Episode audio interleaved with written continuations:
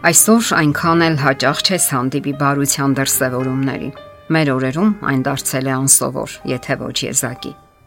Այս պատմությունը կոչվում է մրցավազ կանոն սիրո։ Մարդիկ զարմանքով էին հետևում Վասքարշավի այդ տարօրինակ մասնակցին 68-ամյա Լաթա Կարեին։ Հետագայում ամուսինը արցունքն աչքերին կպատմի, որ անկեղծ ցավ է զգում այն բանի համար, որ իր կինն այդ տարիքում նման որոշում ընդունեց՝ մասնակցել մրցարշավին հանուն ամուսնու կամ որ նույնն է հանուն սիրո։ 68-ամյա կինը, որ չգիտեր անգամ թե ինչ է վասքարշավը, վազում էր եւ մտածում միայն ամուսնու մասին, որի բժշկական ծախսերի համար մահուչապ շատ գումար էր հարկավոր։ Այդ կինը ծնվել էր Հնդկաստանի աղքատ գյուղերից մեկում։ Նրանց ընտանիքն աղքատ էր եւ այդ գյուղի բնակիչներին անմատչելի էր անգամ ամենասովորական բուժումը։ Իսկ թանկարժեք հետազոտություններ անցնելու մասին խոսք անգամ չկար։ Սակայն ստացվեց այնպես, որ Լաթա Կարեի ամուսինը հիվանդացավ եւ անհրաժեշտ էր հետազոտություն ժամանակակից սարքավորումներով։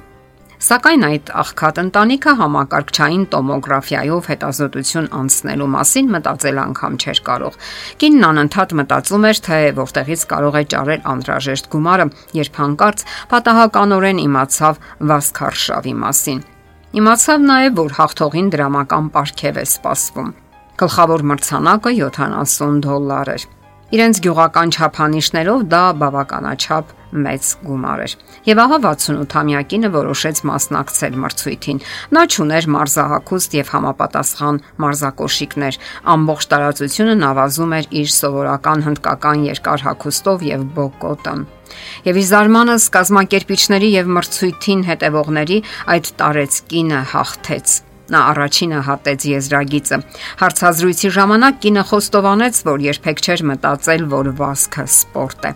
Ամբողջ ճանապարհին վազքի ընթացքում նա մտածում էր ոչ թե իր մասին, այլ հիվանդամուսնում։ Լաթա Կարեն հաղթեց։ Այդ գումարը բավականացրեց թե համակարգչային տոմոգրաֆիայի հետազոտություն անցնելու եւ թե բուժման ծախսերը հոգալու համար։ Այս պատմությունը հայտնի դարավ լայն հասարակությանը։ Այդ մասին կարճամետրաժ ֆիլմ նկարահանվեց, որտեղ նկարահանվեց գլխավոր հերոսի դերում հենց ինքը այդ անհավատալի կինը։ Ոչ սովորական պատմություն է եւ այնուամենայնիվ իրականություն է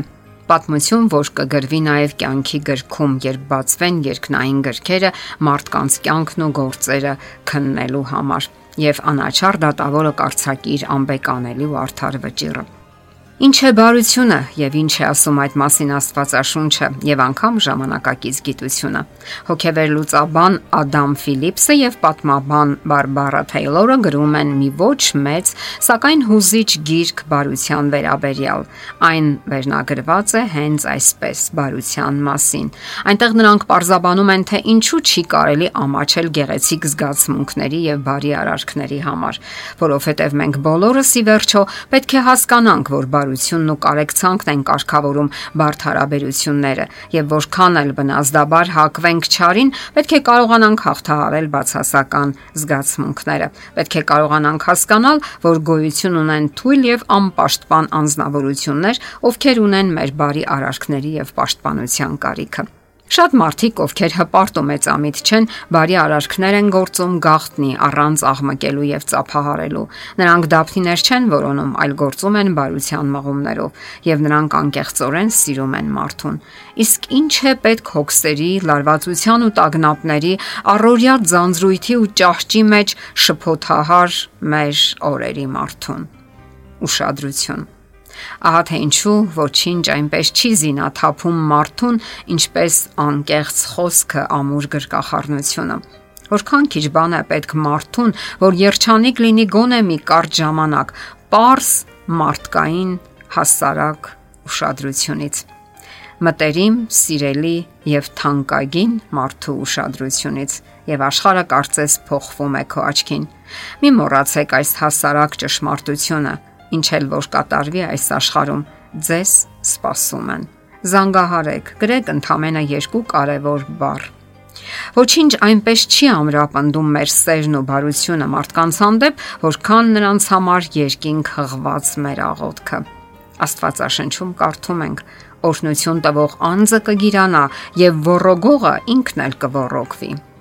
Աստծո անսխալական խոսքը հորդորում է բարություն անել եւ հավաստիացնում է, որ այն հետ է վերադառնում սակայն մենք բարություն չենք անում այն բանի համար, որ ցանկանում ենք այն հետ վերադառնա կամ այն հետ ստանալ։ Մենք պարզապես գնահատում ենք մեր դիմացինին, սիրում ենք նրան առանց որևէ շահախնդրության եւ անում ենք այն, ինչը համապատասխանում է մեր խղճ մտանքին եւ հոգեվոր հայացքներին կամ մեր մարդկային կերպին։ Աստվածաշնչում կարդում ենք. Մի ասա, ինչպես որ ինձ արեց, ես էլ իրեն այնպես եմ անելու այն մարդուն հատուցելու եմ նրա գործերի համեմատ։ Երբ մենք մարդուն հատուցում ենք նրա արարքի համեմատ, նմանվում ենք նրան եւ ոչնչով չենք տարբերվում։ Իսկ երբ չարության փոխարեն բարությամբ ենք պատասխանում, մի քայլ առաջ ենք անցնում։ Իսկ մեր աշխարհն այսօր բարի գործերի կարիք ունի, որովհետեւ այնքան շատ մարդիկ պարզապես փափագում են ուշադրության ու բարի գործերի։ Ահա թե ինչու Երկիր մոլորակն այսօր հեծում է ցավերի ու վշտի մեջ, լացի ու անըմբռնողության մեջ, եւ միայն բարությունը կարող է վերափոխել այն անկեղծ, անկաշար բարությունը։ Եթերում ղողանջ հավերժության հաղորդաշարներ։ Հարցերի եւ առաջարկությունների համար զանգահարել 033 87 87 87 հեռախոսահամարով։